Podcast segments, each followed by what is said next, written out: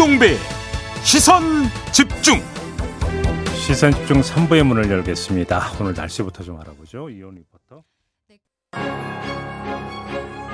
뉴스의 이면을 파헤치는 삐딱선 정신. 핵심과 디테일이 살아있는 시사의 정석. 여러분은 지금 김종배의 시선 집중을 청취하고 계십니다.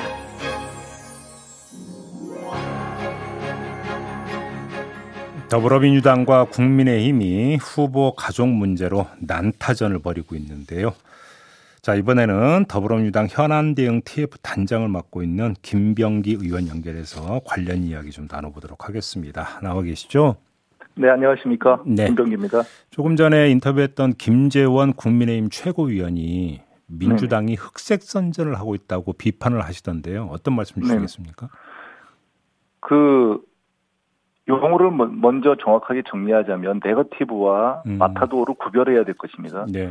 어, 저희가 만약에 하는 것이 네거티브 수준이라면 음. 지금 국민의힘에서 하는 것은 그야말로 마타도 흑색 선전이 되겠지요. 아, 그래요? 이, 이 정도로 해두겠습니다. 음, 그러면 민주당이 하고 있는 건 뭐고 국민의힘이 지금 하고 있는 건 뭔가요? 저희는 그러니까 합리적으로 의심되는 부분에 대해서 검증을 하는 것이고 네. 그리고 그 그에 반해서 국민의힘에서는 하- 확인되지 않은 사항에 대해서 음, 그 의혹을 제기하는 의혹이라는 이름으로 해서 음, 그 아무 그 아무 사실 사실도 아닌 것을 남발하는 것이고 뭐 이, 음, 이 정도로 정리하겠습니다. 국민의힘에서 제기한다라고 하는 게 아마 이제 이재명 후보 아들 문제 같은데 그건 좀 이따 여쭤보도록 하겠고요. 그러면 네네. 일단 김건희 씨 관련 어, 질문부터 좀 드리겠습니다. 뉴욕대 연수 문제 있지 않습니까? 예, 지금 이제 바로 그 의원님이 이끌고 있는 TF에서 이 문제를 이제 제기를 했는데 네. 국민의힘에서는 수료증이라든지 이런 것들을 공개하면서 연수받은 거 맞다 반박을 했어요. 어떤 말씀 주시겠습니까? 아니 저 그 먼저 그 수료증에 대해서 말씀을 드리면 음, 그러니까 수료증이라는 것은 그러니까 이력서에 제 어, 이력서에 썼다는 거 아니겠습니까? 예, 먼저 안양대 지원서에는 이것을 학력란에 기재를 했습니다. 음, 아, 연수 경력을 자기소개서에 기술하지 학력란에 쓰나요? 그것도 네. 5일짜리를. 예, 안양대에서는 기간을 별도로 적지도 않았고 음. 그냥 2006년으로만 표기했습니다. 어, 수원여대에서는 2006년 10월에서 11월 즉 두 달간 연수한 것처럼 기재했습니다. 음, 이것이 정상인가요? 음, 게다가 안양대에 제출한 이력서에는 정작 서울대 GLA 코스는 빼고 뉴욕대만 적었으며 음. 수원여대에는 아예 별도의 칸으로 서울대 뉴욕대를 각각 적어냄으로써 아, 두개다 마치 적었다. 음, 그렇습니다. 예, 마치 별개의 코스처럼 보이도록 했거든요. 예, 예. 이게 어떤 의도가 없다고 볼 수 있겠습니까? 음, 그 수료증이라는 걸 말씀하시는데 제가 음. 수료증을 한번 보고 해석을 해봤습니다. 제가 뭐 영어를 잘하지 못하지만 네. 그랬더니 이렇게 돼 있더라고요. 성취증명서 귀하의 서울대학교 Entertainment and Media Business 완료를 인정함. 음. 2006년 10월 23일부터 27일 뉴욕 Stern School. 너무한 거 아닙니까? 음, 이게 뭐, 이게 아 그렇지 않습니까? 예. 이게 왜 저 뉴욕 Stern School에서 서울대 비즈니스 완료를 인정합니까? 음. 그러면 이런 이, 걸 저희가 이 수료증 자체도 거죠. 문제가 있다라는 의혹 제기신가요 지금? 아 그렇지는 않습니다. 음, 수료증. 자체만 보- 보더라도 예, 이게 얼마나 지금 부실한가 이런 음. 거에 대해서 지금 말씀을 드리는 겁니다. 알겠습니다. 아무튼 5일짜리 연수에 불과한 것을 이력서에서는 너무 부풀려서 기재를 했다 이런 말씀이신 거죠? 그렇습니다. 네. 그러면 이제 민주당에서 애당초 이제 제기했던 뉴욕대 연수 관련 의혹에서 이제 큰 틀은 이제 바뀐 게 없다 이런 말씀이신 거고요. 그렇습니다. 네. 음, 그럼 이것도 허위에 들어간다 이렇게 이제 판단하시는 겁니까 성격이? 그러니까 허위라는 얘기가 예. 법좀 법을 좀 안다고 이게 뭐 이런 것이 뭐 부풀렸지 뭐 위조는 아니네 허위는 아니네 뭐 음. 이런 말씀들을 자꾸 하시는데 네. 이게 지금 정치 분야에서 이런 거 법적으로 따져야 되는 얘기들이 아니거든요. 음, 음, 그렇지 않습니까? 이게 어떻게 5일짜리를 연수라고 할 수 있겠습니까? 방문이라고 하지 우리는 보통. 방문. 견학이라고 아, 연수도 견학이라고 아니다. 음, 저는 그렇게 생각을 합니다. 그 음. 연수라는 단어를 썼다 하더라도 네. 예. 공식적으로 뭐 프로그램에 연수란 프로그램이 있지만 보통 우리는 그걸 견학이나 방문이라는 단어를 쓰지. 음, 그리고 수업에 예를 들어 수업을 갖다 가서 들었다 실질적으로. 음, 그럼 수업을 들은 거지만 이게 사실은 뭐 사진을 갖다 제시하고 그러셨던데 음, 수업을 들은 건지 참관을 했는 건지 그거에 대해서 잘 모르는 거 아닙니까 지금. 음, 그럼 알겠습니다. 보니까 뭐 그 기간 중에 수업만 들으신 것 같지는 않던데. 음, 어. 그것도 그 어떤 말씀이세요? 그 말씀? 아 연수 기간 중에. 예, 그러니까요. 아, 그러니까 연수 기간 중에 뭐 아울렛 가고 뭐 그런 것도 다 있대요. 보니까. 어, 그런 어, 뭐 그런 기록이 있습니까? 그렇습니다. 음. 뭐 음. 그런 음. 얘기들도 지금 계속 하고 있는 거 아니겠어요? 어, 그래요. 알겠습니다. 그다음에 또 어제 불거졌던 게그 H컬처 테크놀로지라고 하는 회사의 근무 이력이지 않습니까? 이게 근무 네네네. 기간이 좀 부풀려서 기재했다는 의혹이 제기됐는데 지금 당에서는 어떻게 파악하고 있습니까? 어, 그, 지금 저, 지금 말씀하시는 것처럼, 음. 그게 지금 보면은, 지금 저, 이게 이제 회사 법인 네. 등기부등본상에는 회사 설립이 2004년 11월로 돼 있는데 그렇습니다. 이력서에는- 게임 관계된 거 아니겠어요? 2003년 12월부터 근무한 것으로 그러니까 기재를 했으니까 거의 1년 전에 전부터 근무한 것으로 돼 있고 이거 결국은 근무 이력 부풀리기 아니냐 또 이런 의혹이던데요. 그러니까 그게 게임 산업협회장과 증명서, 음. 발급자 모두, 저, 그, 증명서 발급자로 명시된 사무국장 조차도 김건희 씨를 지금 본 적이 없다고 지금 말씀하고 있는 거 아니겠어요? 네. 비상임 인사로 3년간 재직하셨다고 했는데, 음. 급여도 없고 음. 임명장도 없고 예. 위촉장도 없고 음. 근로 근로 계약서도 없습니다. 음. 물론 일을 시키는 분도 없고 예. 일을 일한 내역도 없고 예. 얼굴을 본 분도 없습니다. 음. 상식적으로 아무런 서류도 없이 재직 증명서 하나만 있다면 그게 정상 서류인 거예요. 지금 그 제가 이제 가사 여쭤봤던 건 협회장, 네. 게임 네. 산업협회의 근무 이력이 아니라 이제 H 네, 아, 아, 네. H 컬처 테크놀로지라고 하는 회사의 근무 이력을 좀 여쭤봤던 거예요. 네네 아 네네 아 음. 실수했습니다. 예, 네. 예. 어, 그 지금 자료가 하도 많아가지고 네. 솔직히 음. 그 내용이 하도 많아서 저도 헷갈릴 정도입니다. 그래요. 그 저희 쪽에서는 그것도 지금 저 과장됐고 음. 그게 문제가 있다고 지금 계속 얘기를 하고 있는 거죠. 그래요. 그러니까 지금 이게 이제 사례를 어디까지 제가 질문을 드려야 되는지 저좀 약간 헷갈리는 부분이 있는데 아무튼 최근에 그 진행되고 있는 공방과 논란만 그러니까 추려서 그 질문을 드리면 하나만 더 드리면 네네. 삼성 미술관에서 전시했 게 아니라 삼성 플라자 갤러리에서 전시했다라고 또 해명을 했는데 이 해명도 석연치 않다는 의혹이 제기됐는데 그렇습니다. 요것도 네. 혹시 좀 파악을 하셨습니까? 어- 어떤 게 진상인지? 저희가 뭐 지금 파악하고 있는 중인데요. 네. 그 말씀하셨듯이 하도 종류가 많아가지고요. 예. 그래서 이게 만약에 발표로 저희가 의혹을 제기하려면 예. 사실 저희가 수사기관은 아니지만 최대한 저희가 파악할 것은 파악한 다음에 합리적인 의심을 제기해야 되지 않겠습니까? 네네. 근데 그걸 결론으로 하고 음. 경력이나 이력을 부풀리는 것이 일상이었으면 이게 사실 입증되는 것 같아요. 음. 이게 도대체 삼성 플라자 미술관을 삼성 미술관이라고 적고 그 경력이 한림 성심대를 한림대 출강이라고 표기하는 게 정상은 아니지 않습니까? 예. 그러니까 저희는 이거 문제가 있다고 얘기하는 것이고 거기에 음. 대한 답변은 음. 그 국민의힘 측- 측에서 해야 되겠지요. 그래요.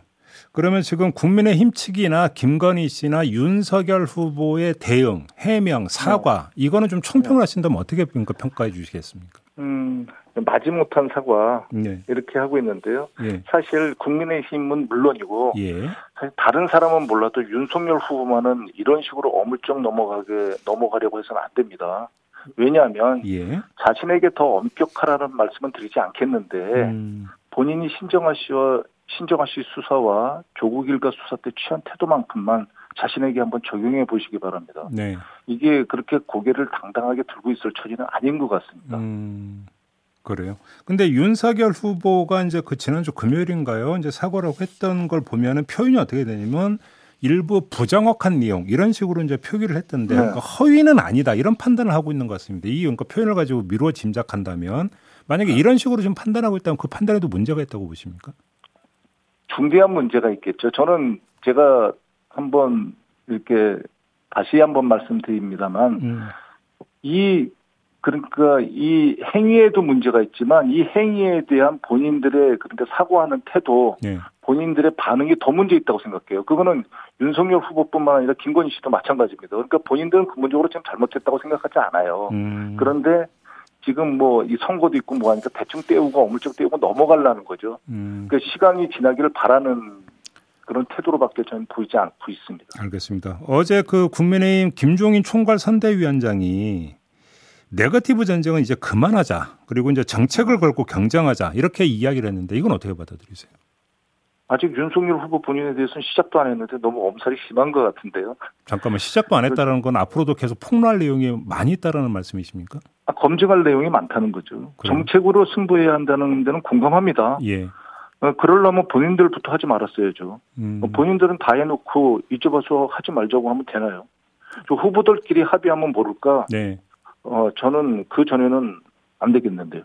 더 철저히 검증할 겁니다. 자 그러면 우리는 그 검증이고 국민의힘은 지금 마타도어다라고 말씀했는데 어떤 점이 마타도어라고 말씀하시는 겁니까? 좀 사례를 들어서 어, 말씀해 주십시오. 아 다시 한번 말씀드리지만은 네. 그러니까 어떤 어떤 사례에 대해서 본인들이 수집할 수 수사기관은 아니니까 네. 수집할 수 있는 최대한의 내용들을 수집을 해서 음. 누가 보다 합리적인 의심이 들어가야 됩니다. 네, 네. 예를 들면 학력- 허위 학력 의혹이라든지 음. 뭐 예를 들어 양평동 땅이라든지 이런 따- 땅을 볼 때 아 이거는 투기가 아니냐 이런 그런 저 합리적인 의심이 들어가는 경우에 이제 얘기를 해야 되는 것이죠. 네. 사실 음. 그런데 어 그렇지 않고서 음. 그렇지 않고서 어 그러니까 아무 그러니까 근거도 없이 또는 뭐 시중에 돌아다니는 얘기들 이런 얘기들을 밖에다 먼저 흘립니다. 예를 들면 예를 그러니까 들어 예를 들어 주세요. 어떤 걸 제가 좀 얘기하기? 좀 뭐하지만 지금 자녀분에 대해서 예. 확인되지 않은 내용들을 갖다가 댓글로 지금 돌리고 있잖아요. 이재명 후보 그 아들 말씀하시는 거죠? 예를 들면 예. 예. 자제분에 대해서 예. 확인되지 않거나 방송에 나오지 않은 내용들을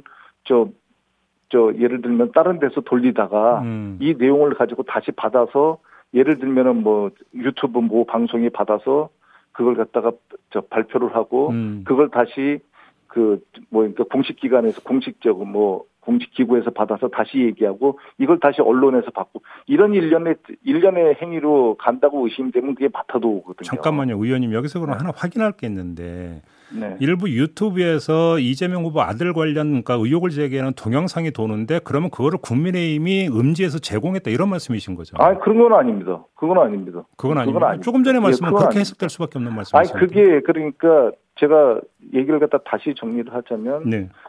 그런 일련의 행위들이 만약에 돌아다니면은 음. 돌아다니면은 마타도라고 볼 수밖에 없다는 겁니다. 그런데 국민의힘이 한다는 뜻이 아닙니다. 큰일 날 얘기입니다. 국민의힘이 마타도 한다는 뜻이 아니고요. 예. 저희가 저희가 하는 것이 네거티브 수준이라면 음. 저희처럼 검증을 갖다 철저히 한 다음에 해 주십사 하는 겁니다. 알겠습니다. 그럼 요거 하나만 좀 네. 여쭤볼게요. 그 네. 이재명 후보 아들 관련해서 예금이 2019년 87만 원에서 5천만 원대로 증가한 것을 두고 국민의힘에서는 증여세 탈루 의혹을 제기하던데 이 점은 어떻게 어떤 말씀 주시겠습니까? 뭐 진행자께서도 잘 아시겠지만 5천만 원 증여는 음. 증여재산 공제 대상입니다. 음, 아들 재산이 5천만 원 증가한 것은 관보에도 기재된 사항입니다. 음, 이게 더 말씀드릴 필요가 있나요? 관보에도 기재된 게- 내용이다. 이런 게 일종의 맡아도온 겁니다. 음, 이런 게 그래요. 이런 게 제가 말씀드린 이런 거 아까 예. 예를 들어 둘러 이런 거죠. 그러면 자 예를 들어서 그럼 지금 그 이재명 후보 아들 관련 의혹이 제기가 됐는데 그럼 지금까지 이제 그 국민 앞에 설명하고 해명한 것으로 이제 모두 가름이 됐다. 더 이상의 의혹은 없다 이렇게 확신하십니까? 어 그렇지는 않습니다. 그건 아니고요. 말씀을 그 후보님 후보님 말씀을 그대로 받아들이면 될 것 같습니다. 예. 저희가 아직까지 확인된 것은 없지만 음. 만에 하나 잘못이 드러나면 음.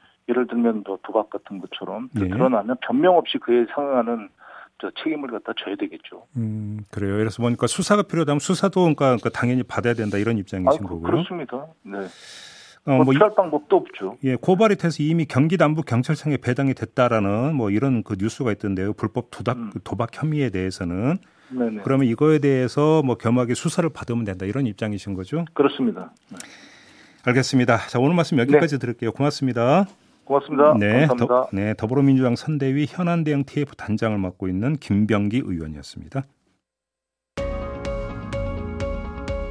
세상을 바로 보는 또렷하고 날카로운 시선. 믿고 듣는 진품 시사. 김종배의 시선 집중.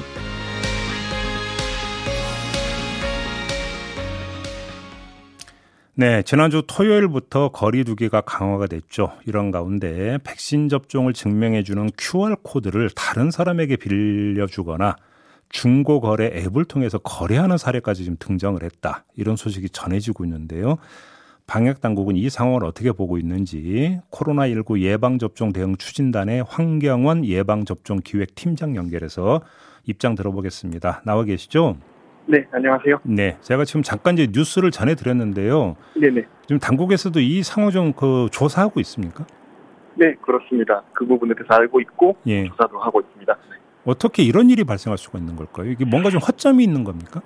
아, 우선은 그 휴대폰 환자로 두 명의 인증이 가능한지에 대해서 먼저 말씀을 좀 드려야 될 것 같은데, 예. 그 사용자에 따라서 이제 네이버 쓰시는 분도 있고 카카오톡 쓰시는 분도 있기 때문에 음. 주로 쓰시는 서비스가 있고 또 때에 따라서는 뭐 네이버가 기능 장애가 발생하면 카카오로 해야 될 수도 있기 때문에 그런 어, 어려움들을 좀 예상을 하고 사용자 편의를 위해서 이제 여러 앱을 동시에 예방접종 증명서 발급할 수 있도록 해놓은 상황이고 그렇죠. 어, 그런 문제로 인해서 이제 허점이 좀 있었던 걸로 보이는데 예. 어, 네 그런 상황입니다. 그런데 이제 문제는 그러면 예를 들어서 이제 제가 그러니까, 그러니까 이그 네이버에서도 QR 코드를 발급받고 또 카카오에서도 발급받아서 하나를 다른 사람한테 빌려준다는 표현이 성립이 되는 건지는 잘 모르겠습니다만 아무튼 쓰게 만들어 주는 길이 열려 버렸다 이거잖아요. 지금 이걸 악용하고 있다라는 건데 네네. 그럼 이걸 어떻게 지금 제어를 하고 내지 막을 수가 있는 겁니까? 우선 그 부분에 대해서는 이제 뭐 그런 분들이 점점 줄어가실 거라고 생각을 하고 네. 그렇습니다만 이제 잘 아시는 것처럼 방역패스라는 게 안전한 일상을 위해서 최소한의 장치이자 약속인 측면이 있기 때문에 네. 기본적으로는 국민들께서 좀 어, 정직하게 사용해 주시면 좋겠다는 말씀을 드리고 싶고 음, 그리고 이제 이- 이게 예방접종 증명서라는 것 자체 공문서기 때문에 음. 이 부분들을 위조나 변조하거나 사용할 경우에는 강력한 형사 처벌이 있을 수 있습니다. 이제 저희도 이런 것까지 고려를 하고 싶지는 않지만 그런 부분이 있을 수 있고 형법 225조나 229조나 230조 등에 따라서 10년 이하의 징역도 처해질 수 있는 부분이기 때문에 네. 어, 국민들께서 좀 더 주의해 주시고 협조해 주시면 감사하겠다는 말씀. 그러면 지금 그 팀장님의 말씀은 국민들의 성실성과 신의만 믿는다. 다른 대책은 특별히 없다 이런 말씀이신 거죠? 그런 부분은 아니고요. 저희가 그 중대본 등에서 운영 중인 정부 합동 특- 특별 점검단 같은 점검단들이 있습니다. 예. 현장 점검 시에 방역 수칙뿐만 아니라 방역 패스 적용 여부라든지 예방 접종 이변제와 관련된 내용들도 함께 다 모니터링을 하고 있는 상황이라서 음, 음. 어, 이런 것들을 통해서 어, 문제점들을 좀 찾아 나갈 예정이고 아까도 말씀드렸지만 뭐 그런 일이 발생하면 안 되겠지만 형법상 법제에 해당하는 거기 때문에 네. 고발 같은 것도 들어올 수 있기 때문에 예. 이렇게 좀 이해해 주시면 감사하겠습니다. 뭐 제가 질문 드리는 취지를 아마 팀장님도 충분히 이해를 하실 것 같은데요. 자, 이 네네. 행위는 이게 법초 법의 저촉이 되는 걸 잘 몰라서 잘 몰라서 이루어질 수 있는 행위가 아니지 않습니까? 이건 누가 보더라도 고의적인 거잖아요, 이거는. 네네. 그런데 어떤 국민들의 어떤 선의를 믿는다는 차원에서 접근하는 건 아닐 것 같은데요. 네, 아까도 말씀드렸지만 이제 선의만 믿는 건 아니고 저희 네. 이제 그 모니터링 단속들을 이제 계속 해 나갈 예정이고 음, 어 그리고 아까도 말씀드렸지만 형법상 범죄이기 때문에 예. 그런 부분까지 같이 계속 고려를 해 나가겠습니다. 예. 이게 그러니까 제가 그러니까 이 그러니까 질문을 거듭 드리는 이유는 예를 들어서 뭐 자영업자나 이런 분들이 뭐 이것을 어떻게 다시 체크하고 이럴 수 있는 성질의 문제도 아니지 않습니까? 네, 그렇죠. 알겠습니다. 좀 더 이제 강력한 대책이 좀 필요하지 않을까 싶은 점만 좀 그 다시 한번 말씀을 드리고요. 좀 또한 네. 가지 문제가 네. QR 코드 인증 오류가 이제 발생한 적이 있지 않습니까? 근데 네, 그 다음에. 또 지난 주말에 어떤 문제가 발생을 했냐면 PCR 검사 전산 입력 시스템이 마비되는 일이 있었습니다. 이건 어떻게 된 일입니까 이게? 네, 먼저 일단 최근 발생한 두 건의 시스템 오류 때문에 불편을 겪으신 분들께 좀 거듭 사죄를 드리고 예.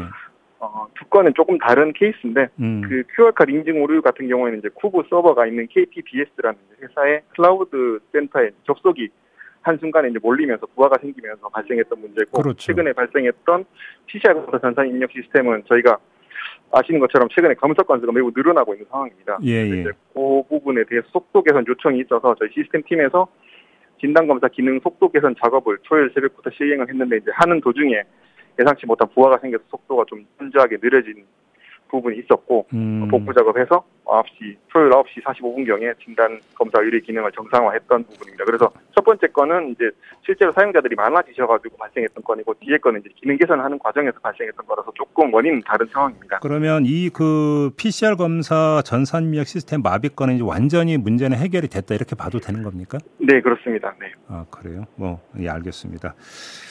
자, 이 3차 접종까지 됐는데도 오미크론에 감염된 사례가 지금 나왔잖아요. 이- 네, 이건 그렇습니다. 어떻게 이해를 해야 되는 거예요? 어, 우선은 잘 아시는 것처럼 그 백신이라는 게 이제 100% 막아지진 않는 부분인데 지금 네. 말씀하신 것처럼 3차 접종까지 맞았음에도 불구하고 네. 오미크론에 강한 사례가 4분 정도 계십니다. 네. 어, 요분들 뭐 간- 간단하게 말씀드린 이제 대부분 연령대가 60대 미만이고 그중에 이제 3, 3명 정도가 얀센 백신을 1차 접종하신 다음에 아, 추가 접종하신 분들이고 예. 기저 질환을 보유하신 분이 5명 중 1명 정도 있습니다. 현재는 뭐다 음. 경증인 상황입니다. 예. 그래요. 그리고 지금 방금 속보가 들어왔는데 미국 네. 질병통제 예방센터가 밝히기를 오미크론이 지배종이 되어버렸다. 감염자의 73%가 오미크론이다.